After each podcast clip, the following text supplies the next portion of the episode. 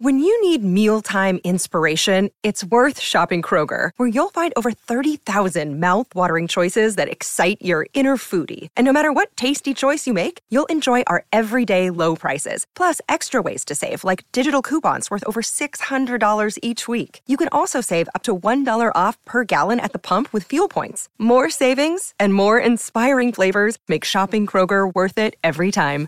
Kroger, fresh for everyone. Fuel restrictions apply. Think you know the Brooks Ghost? Think again. Introducing the all new, better than ever Ghost 16. Now with nitrogen infused cushioning for lightweight, supreme softness that feels good every step, every street, every single day. So go ahead, take your daily joyride in the all new nitrogen infused Ghost 16. It'll turn your everyday miles into everyday endorphins. Let's run there. Head to brooksrunning.com to learn more. I'm Alex Rodriguez. And I'm Jason Kelly. From Bloomberg, this is The Deal. Each week, you'll hear us in conversation with business icons. This show will explore deal making across sports, media, and entertainment. That is a harsh lesson in business. Sports is not And, as uh, simple you know, I- as bringing a bunch of big names together. I didn't want to do another stomp you out speech. It opened up so many more doors. The show is called The, The deal. Deal. Listen to The Deal. Listen to The Deal on Spotify. Hi, everybody. This is the Cricket Badger podcast. Each badger marks the track with its own scent. His black legs are short but very powerful for digging. The name badger probably comes from the French word bêcher, meaning digger.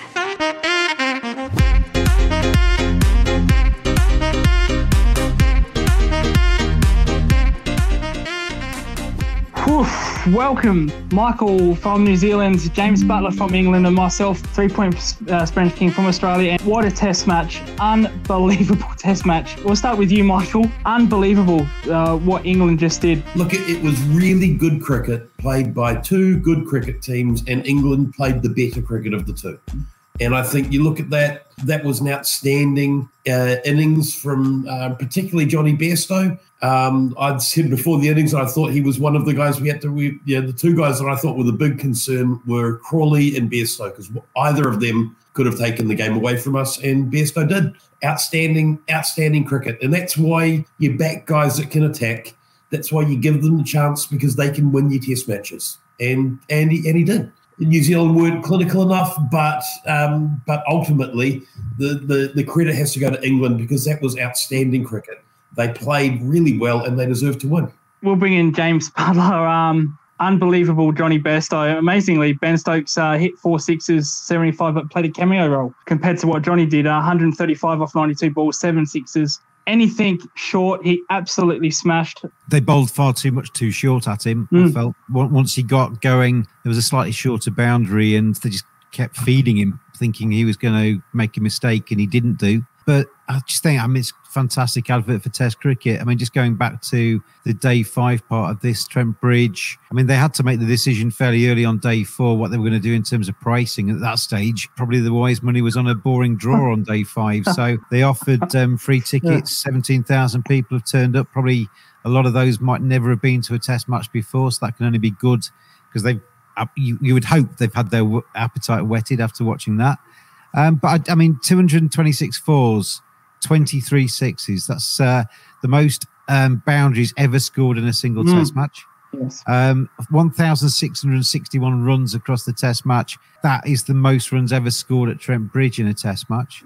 Um, you know, you've got records being broken there, and two teams going big in the first innings, but always having a, a good, healthy, you know, scoring rate per over. You know, New Zealand went along at four and over for pretty much all of their first innings. England just about matched that in their first innings. After all of that, there was only 14 runs between them. It became a a one innings match, didn't it, with the draw for us traditionalists and uh, us boring people looking as if it's going to be the favourite result. And obviously McCullum and Stokes and and uh, yeah, had, had a slightly different idea on things. to Michael, um, the emotional side of this, um, I mentioned to you backstage that I know exactly how you feel because I had to put up with that in 2019 with Ben Stokes. Um, so I'm I'm I'm very glad that you feel this way um, because now you know how I feel. And uh, unsurprisingly, you're actually doing this um, because I couldn't actually do this because if I did do that, I would be using every F bomb imaginable. But just the emotional side, um, James brought up a very good point that Tom Latham just went a bit crazy there with his captaincy, just continued to bowl short, ball after ball after ball. Even when Ben Foakes came in, when they did get rid of Bairstow, short, short, and short. Um, just the emotion behind that decision. Look, I think that there was there was some variable bounce. Yeah. And um, there was a chance of a miss. There was a couple of mishits that that, mm. that just didn't go anywhere near a fielder. So you can sort of see a little bit of the rationale there. But ultimately, this is play, being played on Trent Bridge. It's yeah. a it's it's a pitch that has it's a ground that has a short square boundary, and particularly on one side. So if you've got the, a square a short boundary on one side, you don't bowl short at the batsman when when there's when there's a batsman that can access that, that short boundary on their leg side. You can do it when the short boundary is on the offside. It's really hard to lay back and play a cut for a ball outside leg stump it's not that hard to ramp to pull a pull a ball around with a short boundary to the leg side. So you look at that and you think that maybe there's some pretty poor captaincy there. I've I've let you know my thoughts on Latham's captaincy before, and yeah. hasn't been much that's changed my opinion in this test. I, I still think that, that I haven't seen him as a, as a great captain, and I think it's part of the problem with having a captain from Canterbury, where the the uh, the pitches are all one style and the outfields are all big and they are all a perfect oval. You don't develop that skill captaining growing up there that you do in hmm. Auckland or Wellington, where you, you've got, or Dunedin, where you've got unusually shaped grounds that you grow up playing on, and you actually have to think about your cricket. And I think, um, oh, look, I mean, there have been some good captains from from Canterbury. Uh, Fleming was there from there, but I think you know you actually, um, yeah, uh, look, it, it was it, it wasn't smart cricket for the conditions. Um, there's no problem bowling the odd short ball, but when you go for 59 runs and f- four overs, you kind of need to change your plan. Um, and there was some changes, but I, I just think, look, I, I, didn't think it was great. But you've got to say, as far as that goes, the, the credit needs to go to England for the execution um, because a lot of teams, yeah, a lot of players would have got out, would have held out there. There was some really, like, while there, there was almost every ball hit for four or six, there were good balls in between there that were given that were that were given some credit. The batsman didn't hit everything, and I think you've got to you've got to say that was a special innings from Bairstow. And while there was, yeah, I think the captaincy was a problem. I think also the choice of bowlers for doing that. You've got a you've got a, a guy that's tall in the team who is good at bowling bounces, and Tim Southee, And instead, we bowled Matt Henry to use Matt Henry to do it, um, who's not got a great bouncer that's poor. The, the, you could have that, that could have been done better. I think Daryl Mitchell would have been a good guy to have brought on as yeah. well. The pace off the ball. I mean, the guy that specialises as a, as a death bowler in T20 matches um, is someone that can take wickets when people are attacking. It would have been good to give him a to give him an over or two.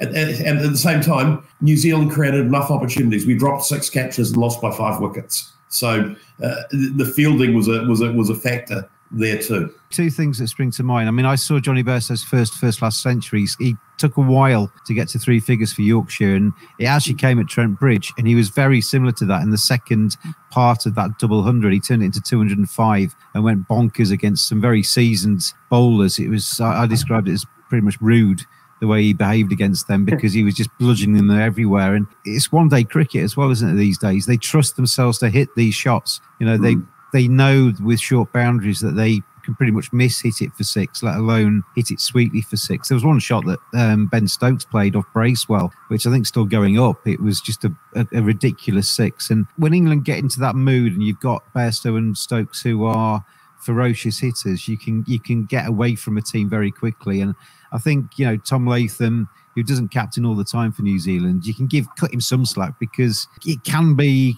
Yeah, I, th- I think they were shell shocked a little bit by the game getting away from them so quickly. Because to be honest, I thought at tea and at lunch and probably at the start of play today that I, I'd actually I had New Zealand's having a real chance today to win that. Um, mm. Because with England's tail being quite long, hasn't really been exposed in this series yet. You, I mean, even today, you know, if they got Bairstow out early, Foakes to come in um, and then Potts, Broad, Anderson, and Leach, New Zealand could have whipped through that tail quite quickly. So it was always on the cards that New Zealand only needed a couple of wickets and they could have sped through England's tail. Um, it's just Bairstow was on a different different planet today, wasn't he?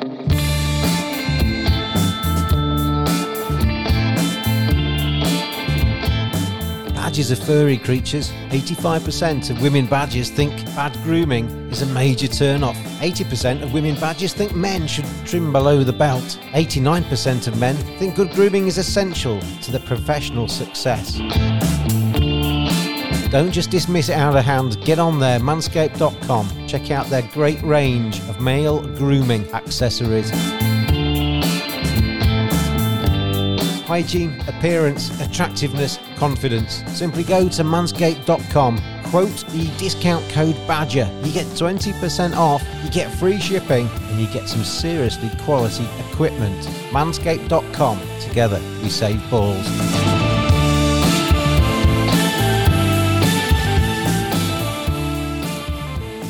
when they did get out best, I think, it was the 25 runs remaining. They did have a couple of chances. They had a run out with, uh, I think it was um, Matt Henry on Ben yeah, Stokes yeah. and a drop catch off Froaks. Now, if they would have taken that catch and made that run out, that would have made, as James to James's point, very, very, very um, exciting finish. Yeah. Well, well already was an exciting finish, but uh, geez, it could have been, uh, it could have went tenfold if those two wickets had gone down, it would not have been a procession for those last 34 runs. Yeah, those last 34 runs would have been, and, and, and that's, yeah, the fielding was that let New Zealand down. I thought uh, Blundell had a great game with the bat, had a pretty shaky game with the gloves, which is disappointing because he mm. had actually, his keeping had been improving, but his batting had been going backwards. Now he's gone back to being a good batsman that can't catch. But I did want to also something that James said that was like it was like one day a T20 cricket. There were four batsmen in that test. Uh, sorry, three batsmen in that test who'd come from the IPL. They oh. averaged collective 98.8 in that test. Yeah, the guys who had been playing first class cricket didn't do as well. There's a point where actually playing under that pressure, that, that pressure environment of the IPL, I think has made players better at the run chases and things like that.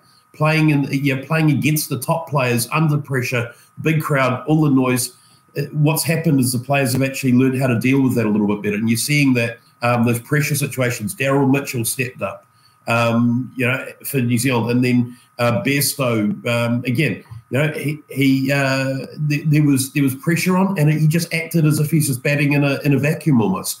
Um, we, was, we, saw that in the World Cup final as well, Michael. I don't. I hate to bring that up again, but the um, yeah, Buttler and Stokes had no right to really fashion that partnership to get back, get themselves back into that World Cup final. But because both have been in the IPL, both have been in similar situations, both have been in front of the cameras of the world before, it didn't. I, I think for them, it didn't feel quite such a big task as it might have done for somebody else not exposed to that kind of stuff. And I think they. I, I mean, I'm pleased today. Test cricket is has got the headlines. That's going to be talked yeah. about for a long time. That match, but there's no doubt that white ball cricket is actually helping Test match cricket because you get you get days like that. That if you go back to when I was a kid, you'd never have had a chase like that. You'd never had days like that. 220 for three or something at close on day one was um, a, fairly normal score. You don't get stuff like that anymore, and that's you know white ball has a lot to a big part to play in that. Yeah, yeah. I mean, it was it, it, was considered it was if you scored at three and over, that was going at a pretty good rate. Yeah, you know, like two hundred and seventy on the first day. That's good cricket. You've been um, reckless. You've been absolutely yeah. reckless. Or you can't get out if you don't hit the ball. Yeah, um, if you don't hit it in the air. And now it's it's all about. I was chatting to one of the top coaches in, in New Zealand. Was talking about the, the change in what he wanted to see out of young cricketers and he said, I don't want to see people limiting their game anymore. I want to see players, you know, that's you can teach someone to limit their game when they get to test match level or when they get to first class cricket. At the moment, I want to see them learning how to score runs. I want to see them playing all of the shots. I want to see them. I want to see that to developing. We can limit their game once they get to first class cricket. I don't want to see that happening at junior level because you know I want to have players that, that, that we can decide which three shots they're going to play, and they've got all of them in their bag. Joe Root was interviewed ahead of, I think it was yesterday, and he, he was talking about how the modern day test player is totally within their rights and has the ability to kind of almost rewrite the coaching manual. And you know, we saw him just a few moments later flick uh, a paddle sweep into the over third man for six. And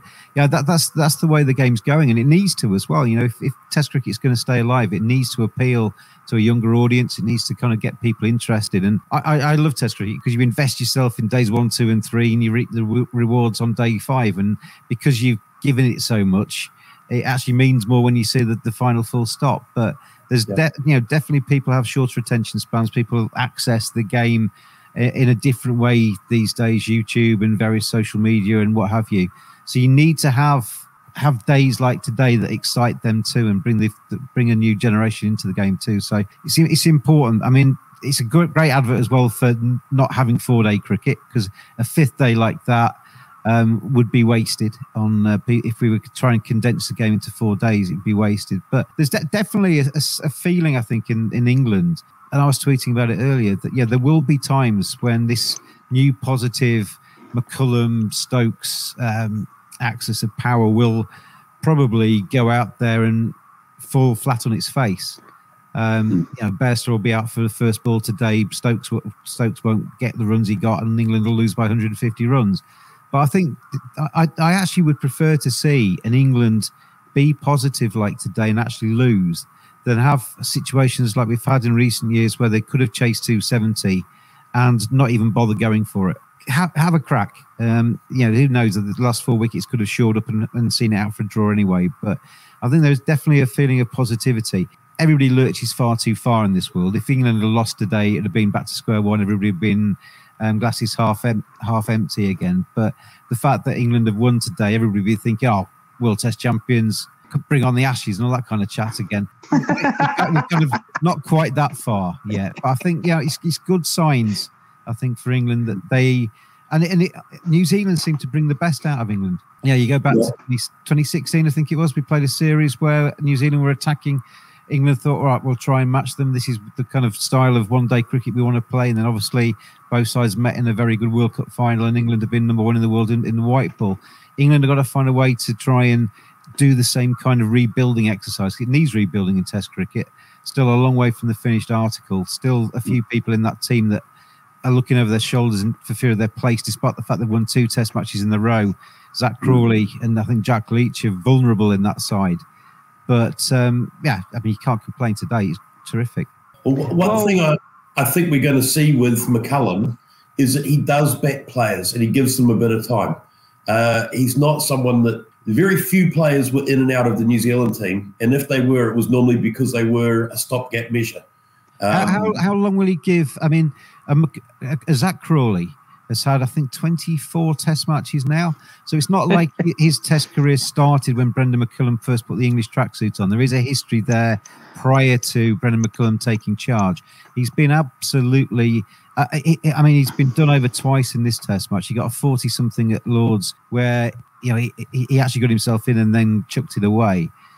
You could replay Zak Crawley's last 20 dismissals and probably 19 of them would look exactly the same.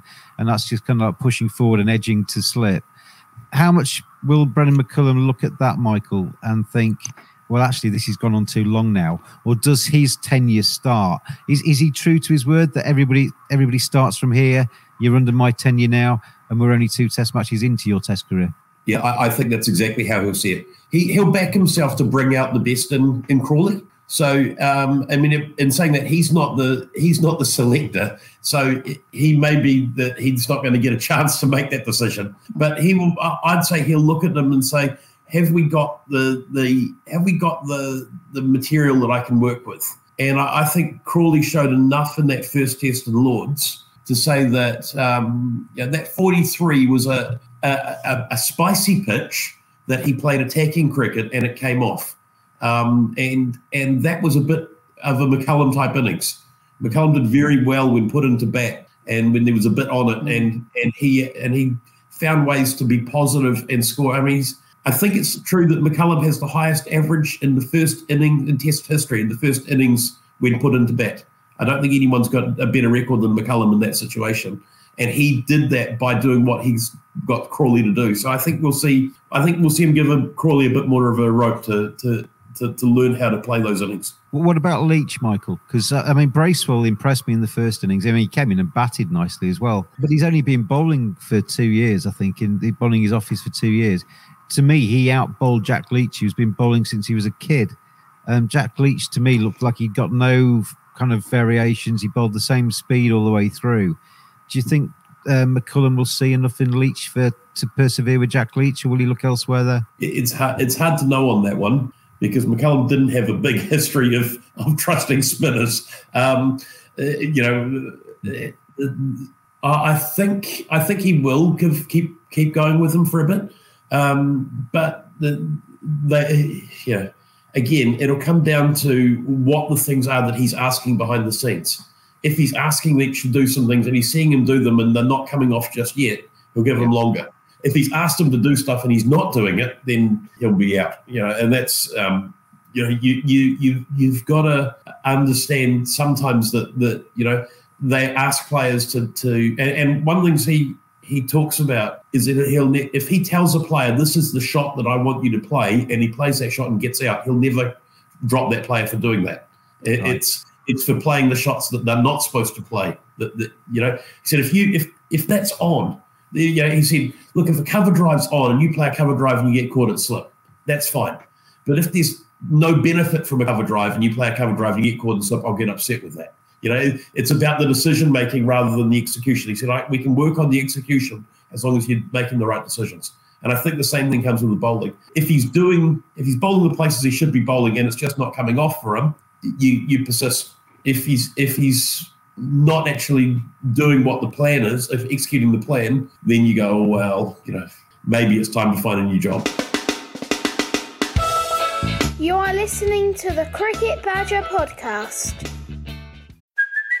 Hey, it's Kaley Cuoco for Priceline. Ready to go to your happy place for a happy price? Well, why didn't you say so? Just download the Priceline app right now and save up to 60% on hotels. So, whether it's Cousin Kevin's Kazoo concert in Kansas City, go Kevin, or Becky's Bachelorette Bash in Bermuda, you never have to miss a trip ever again. So, download the Priceline app today. Your savings are waiting.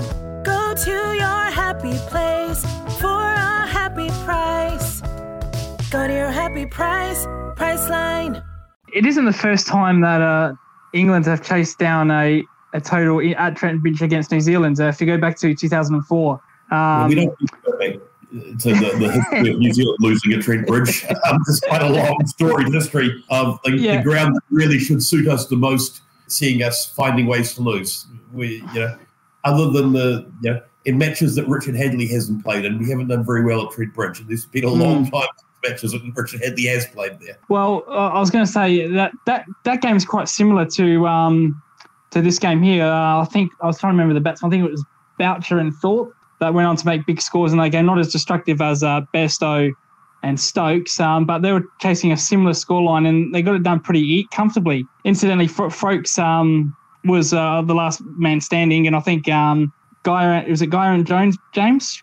Geraint Jones, Jones, yeah, keeper, yeah, yeah. yeah. Incidentally, he was the last man standing in that, um, or one of the last men standing in that Test match. Um, so I find that a little bit ironic that the keepers were standing, and it, it just felt this, this very similar game without the distractivenesses of um, Bairstow and Stokes, uh, as Michael said, you know, because of IPL, because of white ball cricket. Um, but amazingly, um, as, as fun as that day five was, uh, not so much for Michael. Um, the first two days were unbelievable for New Zealand. Um, in particular, Michael, um, Tom Blundell, and Daryl Mitchell. Absolutely brilliant. Yeah, Daryl Mitchell. It's it's really neat seeing him being so successful because we sort of had we, we kind of knew that he would be um, in terms of he'd had years of being a good player at domestic cricket, but you, you never know how someone's going to step up. And they really, he really has stepped up well. It's, good to see that uh, that he's just continuing to go from strength to strength. And I think uh, Jarrod Kimber put it did a thing on that he was the typical New Zealand cricketer. He was easy to underrate. He uh, bowled a bit of medium pace. Um, he's got a you know got a family member and uh, who's a who's a who's a, uh top sportsman. He ticks off all of the all of the boxes. Um, But uh, but what he what he's done is he knows his game and he's worked on his game. Um, and the result of that is um, the the result of that is he's um, he goes in there. He, he's a guy that's played a lot of cricket. He's not come in as a as a as a as a 22 year old, and uh, he's he's built his game up, and now he's able to execute and deliver. Uh, and it's it's great to see. I mean, he's he scored 250 runs in that test and only got dismissed once. That's a, a pretty good result, really. Fantastic result. Um, and uh, the first innings for England, um, James, uh, Ollie Pope finally, finally, after getting smashed on social media, getting smashed by everybody, made that uh, impressive 145. We won't talk about Joe's one 175 because that's average for Joe Root these days. But uh, Ollie Pope was um, absolutely uh, fantastic um, in uh, in this match. I'm, I'm hoping, and I think he said the same, that this is the start now. This is the start of Ollie Mm. Pope actually kicking on because everybody in England knows um, how good a player he can be. You know, he's a very compact, very well organised. Some of the shots he plays through the offside are just dreamlike, aren't they? Tremendous cover drive, uh, a little punch off his legs through mid wicket, all the rest of it. He's got he's got all the shots. Definitely got some fallibility. He's never batted at number three, and um, I think um, he's got to come to terms with that and a different mindset. But I was pleased in the first innings how he went through a period, I think, for about half an hour without really trying to score. He left the ball quite nicely and, and dug in, and he needs to he needs to do that. Now the proof will proof will be in the pudding really when he comes to a, a more spicy track because that was a, a decent batting track. Obviously, 500 odd plays 500 odd. Um, and he's got all of his runs, or majority of his runs at the Oval, which is very similar to that you know, Headingley might be different. You know, we'll we'll see him tested, I'm sure, and he's not always going to score runs, but um, yeah, that 145 can't do him any harm at all. In the same way, you know, Daryl Mitchell's really taken the shirt for New Zealand and um, started to look like he owns it. You know, hopefully Ollie Pope will do that over the next uh, year or so and make that number three position his own because there's no doubt he's got he's a terrific young player. And I think a lot of Ollie Pope stuff is in the head. It's between the ears. It's it's that um, that knowledge that he belongs, that knowledge that he's good enough, that knowledge that he's um, you know he's able to do that, and you know that and, and following the right processes when he gets to the crease, so that he actually settles down because he's been far too frenetic in the past, and he needs to find a way of you know probably taking in a bit of an extra breath at times and just relaxing himself. And I think there was some signs that he, he was doing that, but. I, the other man that has pleased me in this test match as well was Alex Lees. Um, you know, a lot of people have been critical of Alex Lees. He's the new Dom Sibley kind of thing, and uh, and using it as an insult. But I think there's there's definite a, a, journey for Alex Lees in this this England Test team. And you look at his first Test match; he was out in single digits in both of them in the West Indies. He put a load of shots away and played within himself and went quite slow in the West Indies. But and then he had a period where he was getting 20s and 30s and not kicking on. He obviously got 67 and then a 40 odd today, didn't he? And um, yeah, over 100 runs in this this Test match, and yeah. Definite signs that he's starting to feel a little bit more at home, starting to play a little bit more like I saw him when he played for Yorkshire and how he scored his runs for Durham. Yeah, I if England persevere with Alex Lees, they've got a they've got a good one there longer term. Yeah, uh, and uh, I tell you what, I think that that McCullum will be good for him too. Um, one thing McCullum doesn't do is he doesn't force everyone to play like Brendon McCullum. Yeah. Um, when, he was captaining, Tom Latham did well under him because he encouraged Latham to, to, to limit his game and to find ways to, to, to be successful. And I think this could be, he could be a very good, I mean, he, he did that himself in his career. He took a time where he dropped a lot of his shots. He averaged, he had a strike rate in the 40s for most of his time as an opener, um, McCullum, because that was what the team needed. And I think he will, um, he'll find ways to encourage. Look, I mean, I'm I, am talking about him as if he's a super coach, and we don't know that this is going to be what he's going to do because he's never really coached first class cricket before. But from just from chatting to him and from um, yeah, th- that's the sort of thing that he'll want to do is bring out the best that this player does rather than they can play. Uh, he, he's not going to try and mold him into being a McCullum.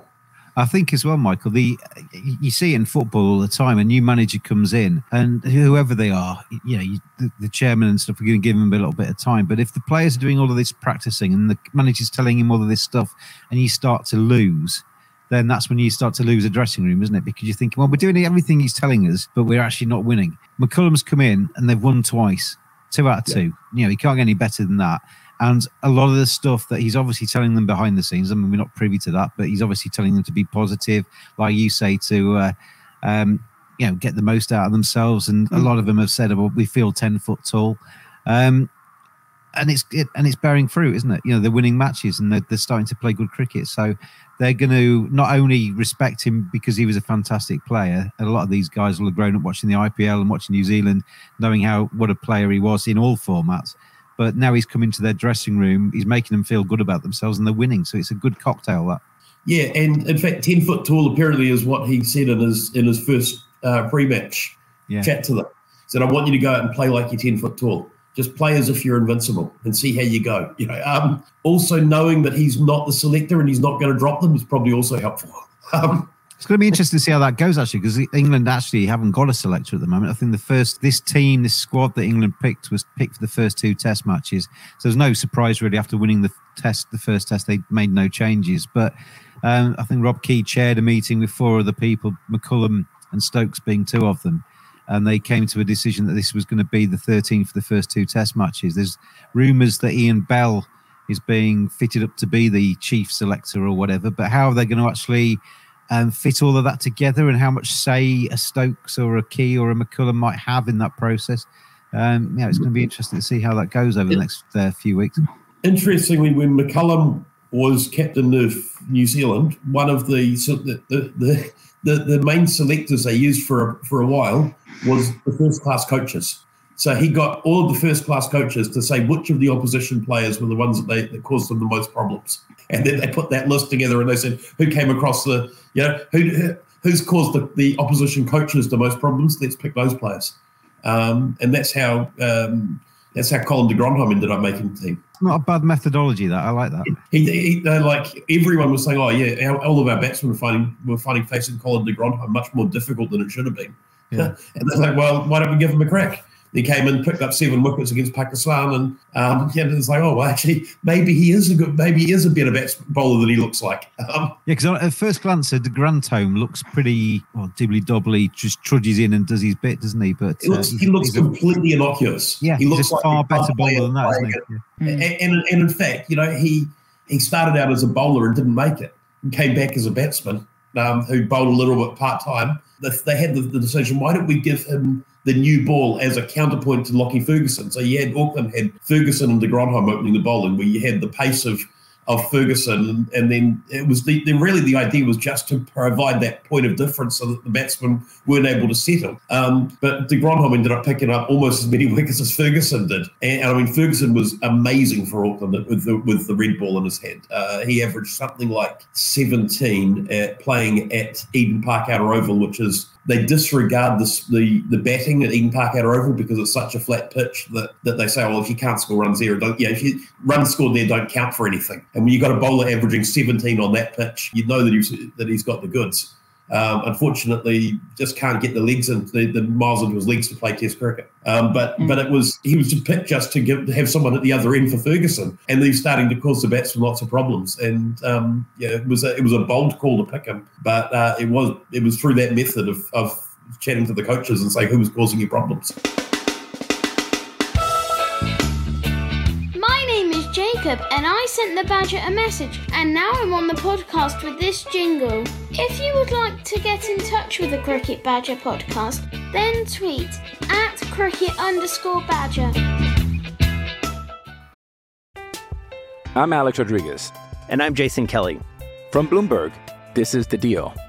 Each week, you'll hear us in conversation with business icons. This show will explore deal making across sports, media, and entertainment.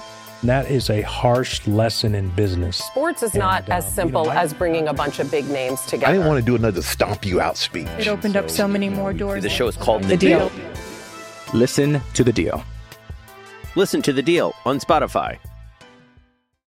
Trent Boult just came off IPL. Um, he's he's bowled almost 50 overs uh, in this Test match. It's quite extraordinary. He picked up and he's picked up a five wicket haul in his first innings. Uh, thoughts on his game today? Oh, his game. Look, I mean, outstanding. He uh, he picked up eight wickets and had three drop catches. Yeah, he could have had eleven.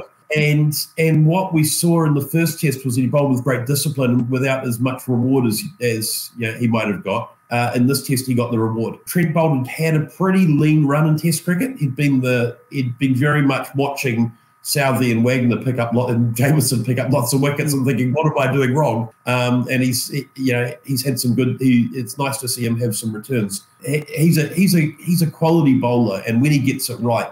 One of the things with Trent Boult that you'll notice the batsman often has struggled to pick up the length, and it's because he uses his wrist to adjust uh, to adjust the length more than his release point. So you watch someone like Mitchell Starc, he will where he lets go of the ball will be quite different in terms of how high. If it's going to be a a, a, a full ball, he lets go of the ball quite uh, quite early. If it's going to be a short ball, he lets go of the ball quite late. The batsman can pick up the length from watching uh, the release point. You can't do that as much with Trent Boult because where he lets go of the ball is he lets go of the ball at roughly the same point, just changes his wrist position. And the result of that means that while he's bowling 10k slower, the batsman actually has less time to respond to it. And so you, he he, you know, I think Ed Cowan said, "Oh, they say that that that Starc's ten kilometres an hour faster than Boult, but you face it, you do not feel like that at all. It feels the opposite way around um, because uh, and and so when he's doing that well." He's very hard to play, especially when he gets that late swing. Um, and so I think actually England played him really well, despite his his great result, because he was bowling. You know, it was the sort of bowling that can run through a team, and he didn't do it despite getting all of those wickets unfortunately, because Michael is from New Zealand, um, we have to start wrapping up this show because time constraints. Because uh, it's early in the morning where Michael is. It's two a.m. where I am. It, it, it, like I said, you, you, know how I feel how, when I watched um, 2019 um, Headingley. Felt fantastic that night, uh, that morning. Yeah. Um, the next Test match, England take an unassailable 2 0 lead. They cannot be beaten for the series. They've won this series. Um, what would you like to see New Zealand do for the next Test match? I'd like to see them bowl uh, Ajaz Patel. I mean, it's it's it's been. I think Ajaz Patel needs a bowl, and I think Neil Wagner probably needs a bowl as well. I think those are those are pretty important things. Um, as far as the batting goes, I mean, there's no point in making any changes. You can't tell anything from two tests as far as batting goes, really, uh, except that Daryl Mitchell is in the form of his life, and if Kane Williamson's back, um, you certainly don't want to see Mitchell getting dropped.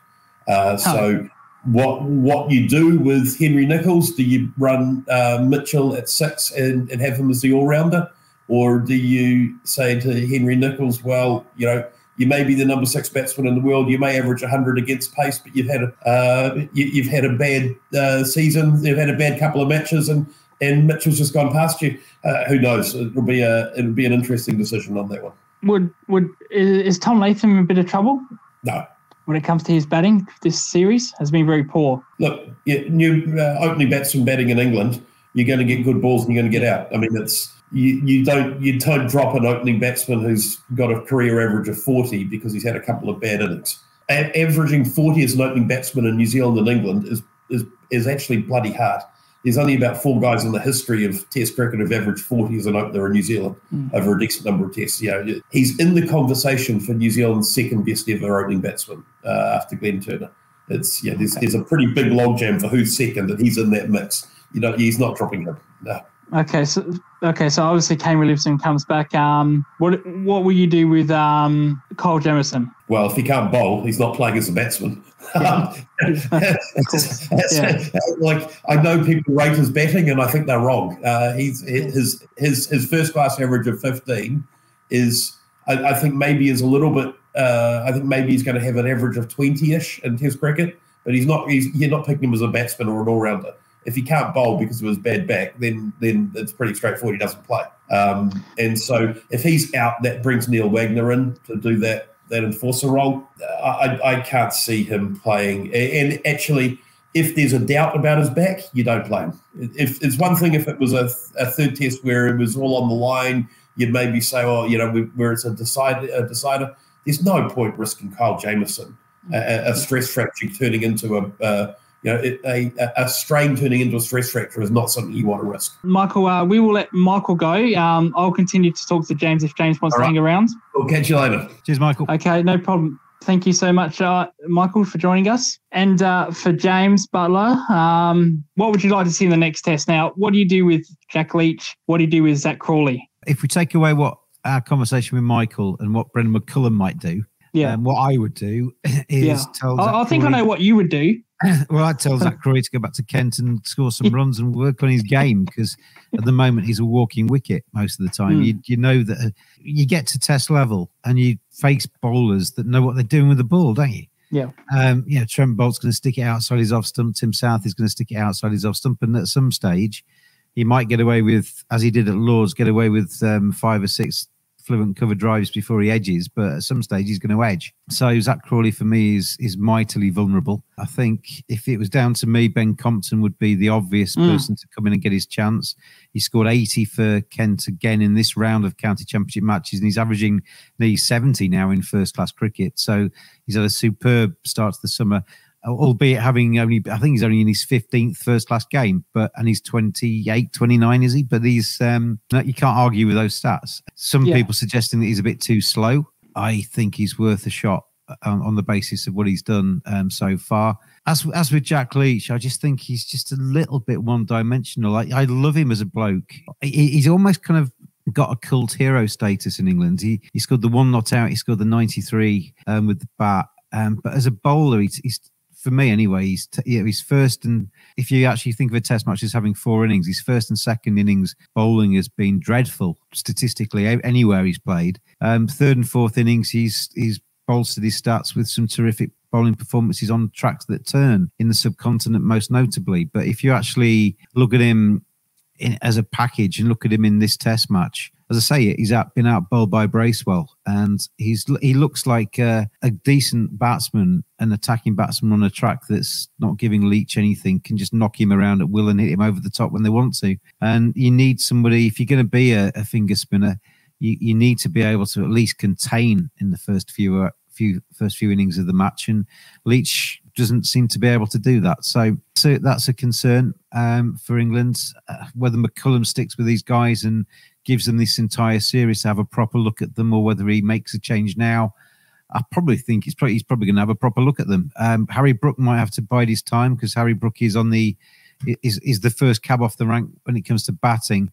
But Jonny Bairstow, I think, has uh, meant that Harry Brook is going to have to be a little bit more patient. I don't think that's necessarily an issue. Brook's time will come, and you can't drop Jonny Bairstow after he, after he scored England's second fastest ever Test century. I think it's only one ball behind Gil, Gilbert Jessop's 1902 effort. So he's just lit up Trent Bridge this afternoon and he can't drop him. He's going to go into a Headingley test match with a huge amount of confidence. So injuries permitting. And Stokes was limping around towards the end of that test match. And it's going to be that'd be a major blow for England if Ben Stokes rocks up tomorrow with an injury with in his knee or wherever it was. Um, so hopefully, you know, the fact that there is a bit of a break between this Test match and the third Test match gives Stokes the chance to um, to recover. If he doesn't, it's going to be interesting to see who who leads the team. And Ben Stokes takes two people to replace him, so that might change the balance of the side completely when it comes to Headingley. But uh, yeah, Ben Stokes was uh, terrific with the bat in both first and second innings, despite the fact that I felt he was a little bit too aggressive in the first innings. He threw his wicket away when he didn't need to. Yeah, I mean, it's kind of small potatoes when it comes to any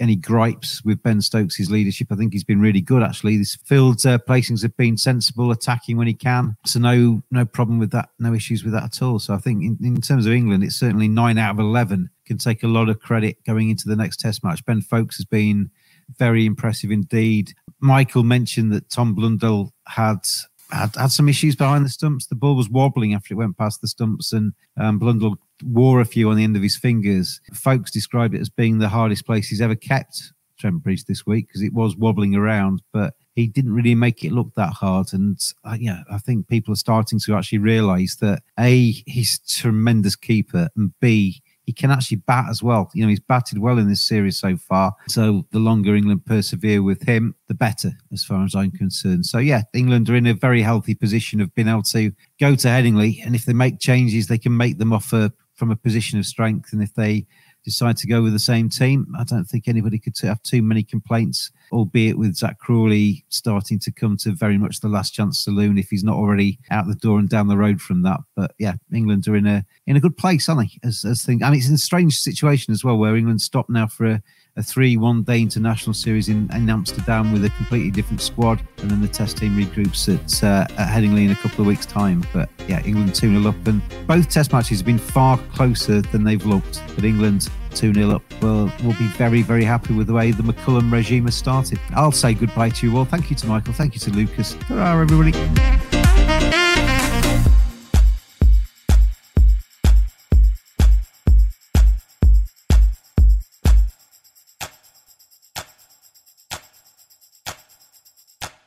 Sports Social Podcast Network.